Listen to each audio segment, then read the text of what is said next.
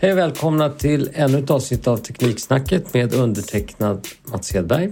Dagens gäst är Anders Sjögren på Energize, ett bolag som finns på Nasdaq First North. Välkommen! Tack så mycket. Eh, det kanske är några av våra lyssnare som inte känner till vad Energize bidrar med. Kan du berätta lite? Absolut. Eh, vi arbetar med energieffektivisering av industriell tryckluft.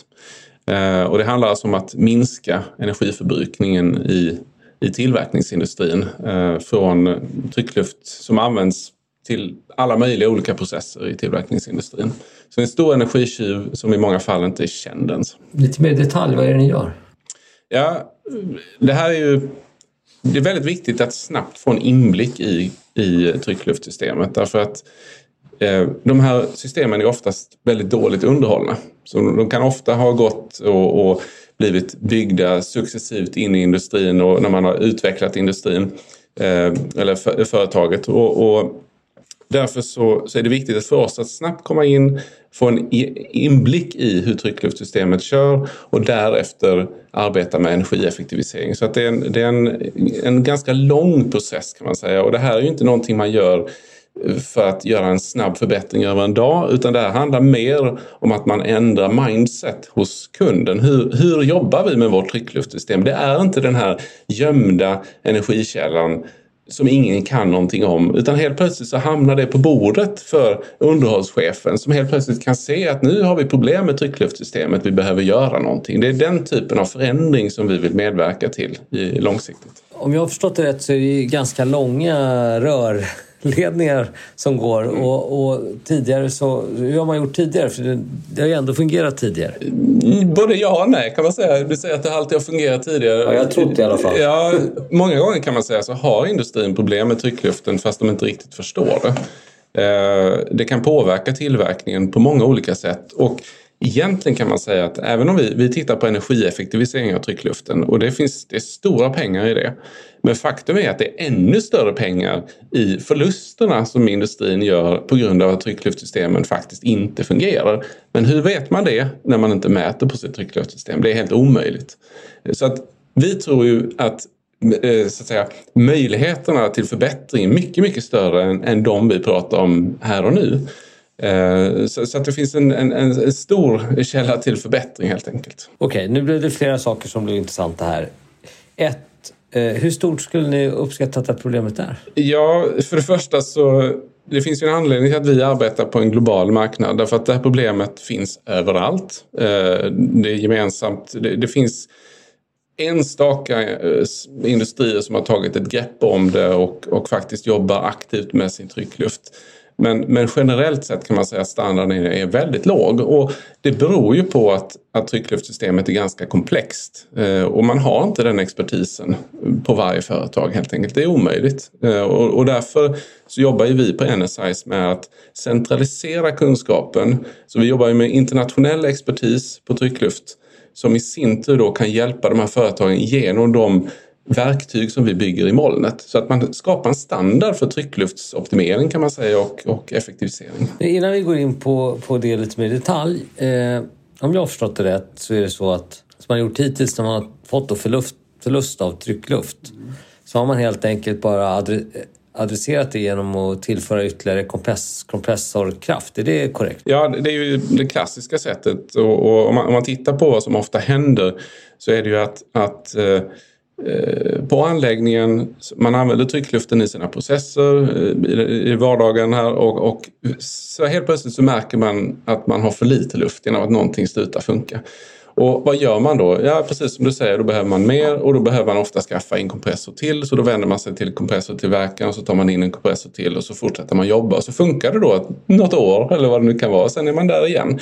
Eh, och vad som händer i, själva verket är ju att läckagen successivt ökar. Förbrukar man luft, är ingen nytta alls. Det blåser rakt ut i luften. Men, men det här har ju på något sätt blivit en standard. Det är ju ingen som höjer på ögonbrynen när man går in i anläggningen och det pyser. Men det borde man göra. För den kostnaden är väldigt stor för industrin. Väldigt stor. Jag har gjort en uppskattning på det. Ja, alltså man, man, kan tänka... Det finns massa siffror kring det här men för att göra det lite Eh, tydliga tydligare så kan man säga att inom EU då så har man tittat på hur mycket energi som gick till att generera tryckluft och då pratar vi 80 terawattimmar på ett år. Och för att sätta det lite grann i, i sammanhang så motsvarar det ungefär 16 kärnkraftverk då i Europa. Och tittar man på förlusterna i systemen, och det här är också forskning som finns, eh, det är ingenting vi hittar på, så är det ungefär 50 procent man räknar med som går förluster. Det vill säga åtta kärnkraftverk i Europa som står och producerar energi bara för att blåsa luft ut tillbaka i luften helt enkelt. Det är ingen nytta alls. Kan du berätta hur det fungerar? Ja, om du tänker på, på vår lösning här så, så som jag nämnde tidigare så vill vi ju snabbt in i systemet och förstå hur det arbetar. Då använder vi Eh, batteridrivna mobila loggers som vi snabbt utan inverkan på någonting kan, kan jacka in i systemet på kompressorerna och kolla trycket i anläggningen. Eh, och sen samlar vi in data under 10-14 eh, dagar. Eh, vilket är en väldigt kort tid i, hela sammanhanget. Och man har, ofta har man ju kört med det här i många, många år. på, så på ett par veckor så samlar vi in stora mängder data, mäter en gång per sekund och, och det är också viktigt att, att, att poängtera här att man, man, behöver mäta väldigt ofta. Därför att annars ser man inte hur kompressorerna arbetar och hur, hur tryckluftsystemet beter sig. För det är så snabba förändringar. Så det är stora mängder data som då laddas upp i molnet där våra experter och mjukvara analyserar det här. Och så får man då en, en, slutsats. Vad är potentialen här hos oss egentligen? Vad kan vi göra med vårt tryckluftsystem? En, en, en, uppskattning då som är bättre än någonting annat som, som erbjuds idag. Det finns ju andra som erbjuder det som kallas för tryckluftsaudits. Men det ger inte alls samma typ av information som man får från, från oss. E, e, ser man då att det finns en potential, vilket det i stort sett alltid gör, eh, så går vi vidare och reparerar läckage. Eh, och då drar man ju ner förbrukningsnivån av tryckluft ganska snabbt. Så det här är också, vi pratar veckor här alltså för att, för att göra förbättringar. Men, men det här är ju också, det finns ju många som jobbar med att, att reparera läckor. Men det är ju en hel vetenskap i sig. Va? Du, du använder ultraljudsinstrument. Hur vet du vilka läckor som är, som är vettiga att reparera? Som är, som, som, där du så att säga har, får igen pengarna snabbt. Eh, eh hur ska du leta på ett effektivt sätt? Hur, hur sköter du det? Så att vi har ju, hela det systemet sköter vi genom vår mjukvara och utbildar då teknikerna som är ute runt om i världen för att kunna genomföra det här projektet. Eh, och sen är den enda naturliga vägen att gå att installera ett permanent monitoreringssystem i sin anläggning. För då får man, precis som man i sin, inom processindustrin när man har koll på hur de olika processerna kör, så har man koll på sitt tryckluftsystem. Och man ser om någonting börjar gå åt pipsvängen eller att, att man har någon typ av problem. Då kan man åtgärda det. Och det, det finns ju också, man pratar så mycket om att, att man vill eh, ha, ha ett prediktivt underhåll och liksom att man ska kunna förutse när saker sker. Eh, och det kan man ju mycket väl göra med, med den typen av mätsystem som vi då installerar. Och då får man liksom successivt en bättre inblick i sitt tryckluftssystem och lär sig att arbeta och se till att hålla det energieffektivt tack vare våra verktyg helt enkelt. Och typiskt sett, vem är, vad är position på företag som, som eh, ska handha den här typen av lösningar? Ja, vi mäter ju ofta underhållschefer kan man säga. Så, eh, men de har ju sällan en budget som innefattar att, att verkligen göra någonting åt tryckluftsystemet på det sättet som i allmänhet behövs. Utan det är ju oftast brukaren av energin, alltså de som jobbar med produktionen. Så det är produktionschefen egentligen som, som borde ha någon form av ansvar för den energin som man förbrukar i produktionsprocessen. Men så är det ju sällan ute i industrin. Eh, sen har man då en tredje ansvarig och det är, det är kanske då den som är ansvarig för byggnaden, facility manager eller vad man kallar det. Och, och, men, men sällan har någon av de här tre, är det någon av de tre som betalar energiräkningen. Utan det kanske är CFO eller någon som inte alls ser vilken del av energin som går till tryckluften. Så att med det, i det samhälle vi lever i idag så borde det mest naturliga vore att man fakturerade ut energin på brukaren, på de som producerar och titta på. För det är en naturlig del att titta i produktionen. Vad har man för KPI? Hur effektivt kan vi producera våra produkter? Det är precis den vägen samhället vill att industrin ska gå. För att vi ska se att vi, att vi, har en, ett, att vi tar ansvar för det som vi tillverkar. Så det är ett helt naturligt steg tycker jag att, att liksom, eh, se till att, att eh, produktionspersonalen blir involverade i det här och, och driver liksom en förbättring också. Vi kommer vidare på det. Jag skulle bara vilja parkera det en liten stund. Hur kom, hur kom ni på den här lösningen? Ja, det, det är en lång historia. Men man, kan, man kanske kan börja säga att, att tryckluft är ett fantastiskt medium. Eh, det låter kanske som att jag är negativ då eftersom jag pratar om att det är så mycket besparingar att göra. Men, men det är faktiskt fantastiskt därför att det är, det är helt rent. Ehm, och det är lätt att jobba med. Det kan användas väldigt flexibelt i industrin. Eh, och, det finns överallt. Man började redan på 1800-talet att använda tryckluft. Men, så det har ju liksom blivit en naturlig del av, av produktionen kan man säga. Du, du ser tryckluft i alla tillverkningsindustrier idag. Eh, och det finns ju de som säger att tryckluften ska ersättas till exempel med elektroniska doner och så vidare. Och det tror vi inte alls på. För det finns Eh, det är i många fall faktiskt så att tryckluften, trots att den är dyr att producera, är billigare. Därför att de här pneumatiska komponenterna är så oerhört billiga att tillverka. Eh, och de har, det har många fördelar till exempel om du tittar på mat, olika typer av processad mat eller, eller eh, läkemedelsindustri. Där är tryckluft oslagbart. Så hur skapades Energize? När vi, vi har ju liksom byggt ihop med flera nordiska bolag det som, som är Energize idag. Men backar vi bandet några år så var det ju en insikt man fick i, i Finland egentligen då i det ursprungliga Energize. Där man insåg att det här finns en enorm potential. Och man var tidigt ute med en det som vi kallar för IoT idag. Ehm, och kunna skicka in data i molnet och fånga upp det och analysera om man hade tryckluftsexpertis. Så det är ju den vägen vi har gått och så har vi då samlat ihop mer expertis och kompletterat produktutbudet så att vi har någonting som, som är väldigt unikt idag och som vi då lanserar på en global marknad. Och, och jag antar att idag kan man prata om det här även inte bara, bara som en kostnad utan också som en del av ett arbete med en eh, mer miljöanpassad omställning. Ja, eh, tittar man på industrin idag så är det ju många bolag som sätter upp egna mål för vad de ska spara. Och, och man, man har ofta centralt i organisationerna folk som jobbar med, med eh, sustainability och hållbarhet på olika sätt. Och det, det är ju en väldigt viktig fråga idag i industrin.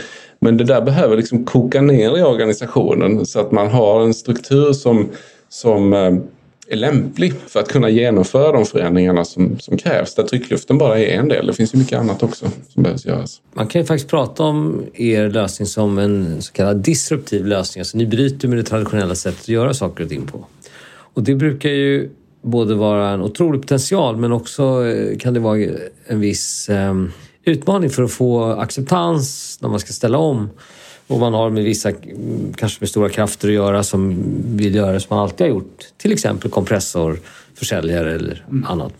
Hur, hur, eh, hur, kan ett litet bolag som ert hantera det här? Jag tror att det viktigaste som vi kan göra det är att visa på konkreta resultat med piloter Eh, och visa på vad vi faktiskt kan åstadkomma, sätta det svart på vitt. Det finns väldigt mycket prat, skulle jag säga, om vi gör si, vi gör så, eh, Eh, så här har vi alltid gjort eller det här är bättre. Men, men på Energize jobbar vi bara med fakta. Vi mäter, vi konstaterar hur läget är, så mäter vi igen och så konstaterar vi förbättringen. Det finns liksom ingen möjlighet att fly från det utan det här är konkreta förbättringar och de är så stora så de kommer att tala för sig själva. Eh, jag vet till exempel att ni har gjort ett samarbete med, med den här stora konsultfirman Sigma. Ja, precis. Alltså, för, att, för att komma ut på marknaden så, så har vi olika eh, metodiker så att säga. Och, och, men, men framförallt kan man ju säga att vi jobbar med vår partnermodell. Att vi, vi bygger upp en, en, internationell marknad där det är vår partner som går till slutkunden. Eh, och det är viktigt att påpeka det. Så att det är inte så att vi bygger upp en stor organisation i Energize. Utan vi är ett litet bolag och kommer fortsätta vara det. Eh, en, en del i det här som du säger, vi har gjort ett, startat ett samarbete med Sigma Industry Solutions och eh, Sigma är ju, de är ju en del av Sigma-koncernen eh, som är experter på kan man säga, digitalisering, vi ska generalisera, av industrin. Eh, och det är egentligen två delar. Det ena är det som kallas för Operational Technology, eh, OT.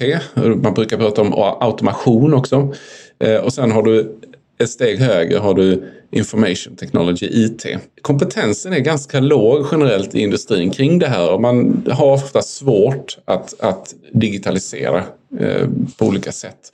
Och det vi har sett på NSIS är ju att vår expertis är på tryckluften och på hanteringen av datan och beräkningar och uträkningar av KPI och så vidare.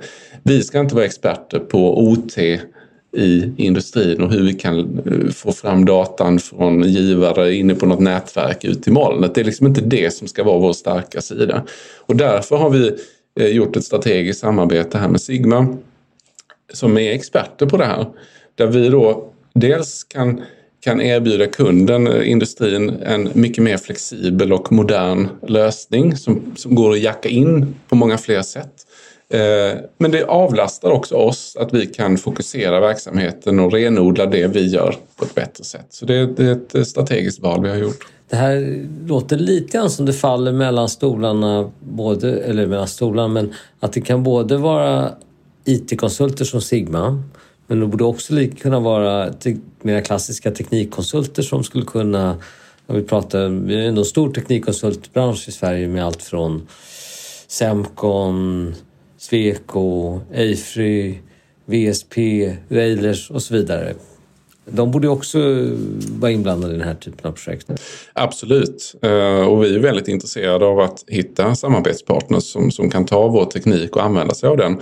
Och, och det är ju eh, så att säga så, så i, i vår onboarding-process, när vi får en ny partner så har vi ju utbildning för att hur man använder våra verktyg och hur man kan ta sig igenom hela den här processen då från första inblicken i tryckluftsystemet till permanent monitorering.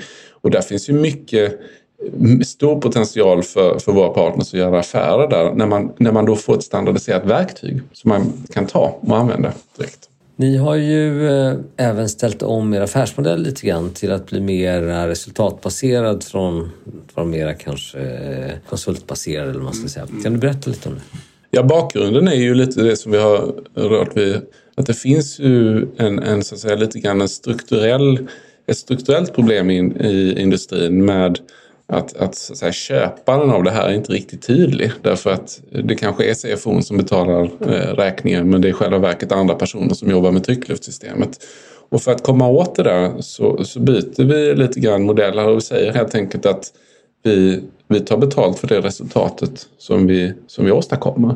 Och om jag också knyter tillbaka till det ta, pratade om tidigare. Vissa lyssnare kanske känner igen sig här. Vi har gjort vinstdelningar här för många år sedan i, i Kina och så vidare. Det här är en helt annan typ av, av upplägg som vi har idag. Alltså på några veckor kan vi konstatera hur läget är i en industri med små kostnader eh, och åtgärda och skapa en, en, en process för vidare förbättring. Och då blir det en väldigt kort tid från det att man går in och jobbar med en kund tills att man kan visa på faktiska resultat Eh, och, och, det är en helt annan typ av modell än vad vi jobbat med tidigare.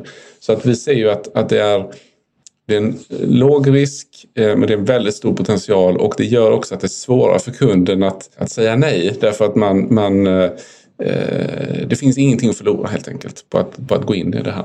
Och typiskt sett eh, om man tar ett, en stor tillverkningsenhet, är det, är det besparingar på hundratusentals eller miljontals kronor? Vad skulle du säga? Ja, det, om det är miljontals kronor i allmänhet. Så att säga. Är det mindre industrier så, så pratar vi några hundratusen. Men det är alltid signifikanta pengar kan man säga eh, för de industrierna vi jobbar med. Det finns naturligtvis undantag och, och därför gör vi också när vi får den här snabba inblicken i systemet så finns det möjlighet om man konstaterar då att oj, här har vi hittat en kund som, som verkligen har jobbat med sitt riktlinjesystem och har bra koll på sakerna. Då kan man dra sig ur eh, och säga men det är bra, vi, vi ses en annan dag. Men, men det är ju väldigt sällan det händer. Så att eh, vi, vi, ser ju liksom att, att i allmänhet finns det en väldigt stor potential att, att göra förbättringar. Och, och hur, stor till, hur stora tillverkningsindustrier är det som ni eh, riktar in er på? Ja, eh, man kan säga att vi, vi brukar titta på hur stort eh, kompressorsystem man har som en benchmark kan man säga. Eh, lite nivå för, för hur, hur mycket tryckluft de använder. Och då tittar vi på eh, hur mycket installerad kapacitet man har av tryckluftskompressorer och då kan vi snabbt få en bild av hur mycket tryckluft man använder. Eh, och där har vi satt en nedre gräns eh, idag eh, för att inte gå in på för små anläggningar. Men vi pratar fortfarande, alltså det är tiotusentals i Sverige som, som är liksom bara i, i Sverige då som är aktuella för den här typen av åtgärder. Och, men ni siktar samtidigt internationellt. Klarar ni av den typen av liksom, expansion på flera marknader? Det, det, är en utmaning, absolut. Men där har vi ju, känner jag, en, en, vi har väldigt god kompetens i, i ledningen i bolaget som driver den här utvecklingen, som har gjort det här flera gånger tidigare. Eh, så att på det sättet känner jag mig bekväm med att, att vi, vi bygger upp någonting som vi vet vi kan få funka. Det är liksom ett, ett, ett, eh, ett koncept som, eh, som snabbt kan, kan ge någonting tillbaka. Samtidigt ska man ju säga att när man går internationellt så tar ju saker mer tid. Så är det ju. speciellt idag med covid och alla resehinder och allt vad det är för någonting så påverkar ju det Energize också och, och därför går det ju lite långsammare än vad vi hade önskat förstås. Nu nämnde du covid, du måste vi såklart höra. Hur har det påverkat er och har det börjat eh, lätta upp skulle du säga? Eh, ja, man trodde ju det ett tag och sen så blev det inte riktigt så. Det är lite svårt att säga just nu vart än det kommer att gå. Just här i Sverige ser det väl ganska bra ut. Eh, men vi har ju andra marknader som vi jobbar på. Indien till exempel som vi håller på att starta upp men som hela tiden försenas på grund av covid. Eh, Korea har vi eh, två partners, en som är igång och en som är på gång in. Ehm, som är aktiva i Marocko verkar de vara aktiva också. Så jag tror det är väldigt stor skillnad med, från land till land liksom hur det här kommer att gå. Det vi gör nu på det nya året här det är ju att rekrytera fler partners i olika länder. Eh, och sen tar det ju någon månad innan de är igång. Så det ska bli spännande att se och jag hoppas verkligen att covid inte sätter för mycket käppar i hjulet. Anders Sjögren, om du då skulle poängtera en sak som ni gör som inte de andra gör som jobbar ändå med att effektivisera tryckluften. Vad, vad, vad, skulle du säga att det är? Det finns ingen annan som har utvecklat ett så komplett system som vi har. Eh, det är en färdig lösning från början och som man kan implementera och använda för all framtid i sitt tryckluftsystem. Där vi inkluderar alla delar av energioptimering för tryckluftsystemet. Så det är helt unikt på det sättet och det gör också att att vi kan stötta hela processen för kunden att gå in i det här, lära sig om sitt tryckluftsystem och successivt för det handlar också om en, en förändring i mentalitet hos, hos kunden, hur man jobbar med tryckluft och vad tryckluft är och så vidare. Det, hela den processen stöttar vi med våra verktyg. Och nu gör ni det genom att erbjuda helt eh, rörlig ersättning, success fee-baserat, det vill säga. Hur känner du inför det? Vi vet ju av erfarenhet efter de projekt som vi har jobbat med att, att det är så stor potential att vi kan leverera på resultat. Vi vet att det finns så mycket pengar att hämta och så mycket energi att, att spara i de här systemen. Eh, så att vi jobbar resultatbaserat och, och eh, känner oss övertygade om att det är rätt väg att gå därför att det, det, det, gör det lättare för kunderna och det finns ingen risk. Man, man har i princip positivt kassaflöde från dag ett här när man går in i den här typen av, av vinstdelning som vi gör. Eh, så det, det, tror vi stenhårt på. Och det har ni lanserat eller är ni i process att lansera den typen av lösning? Vi, vi eh, arbetar med det precis nu så att uh, vi, vi ser med spänning fram emot hur det kommer att gå här på det nya året. Om vi tittar på, på finanserna då, när skulle du säga att försäljningen börjar ta fart? Ja, vi har ju gjort våra... tittat på, på så att säga, försäljningsstrategin här och, och eh, det jag hoppas vi kan se det är ju att, att vi börjar få eh, några viktiga pilotprojekt här under 2022 så att vi kan sätta en milstolpe och, och använda oss av dem för att skala upp verksamheten mer. För som jag sa tidigare så tror jag att, att det, det, är liksom det viktigaste vi kan göra idag. Att visa på de faktiska resultaten, lyfta fram det eh, och på det sättet eh, få andra medvetna om vilka möjligheter som finns. Ni är en liten organisation. Hur skalbar är verksamheten skulle du säga? Ja, den är ju väldigt skalbar eftersom all mjukvara ligger i molnet. Eh, och eh, kunskapen som vi har centralt i bolaget den bygger vi ju in i mjukvaran också. Så vi har ju rekryterat en panel av experter. Dels har vi Bo Kuro som är vår tekniska direktör men vi har andra experter runt om i världen som vi knyter till bolaget som konsulter eh, som hjälper oss och, och dels se till att vi håller tillräckligt hög kvalitet men de kan också, det är också ett sätt för oss att nu i den tidiga fasen skala upp innan vi har allting i mjukvara. Så att säga. Spännande. Ja. Eh, innan vi rundar av, är det någonting mer som du vill berätta om verksamheten? Nej, jag tycker det har varit en, ett, ett, bra samtal och jag hoppas att eh, ni som har lyssnat har fått lite bättre inblick på Energize och förstår möjligheterna i den här gömda energikällan. Tack snälla för din medverkan, Anders Sjögren på Energize. Tack, Tack så mycket.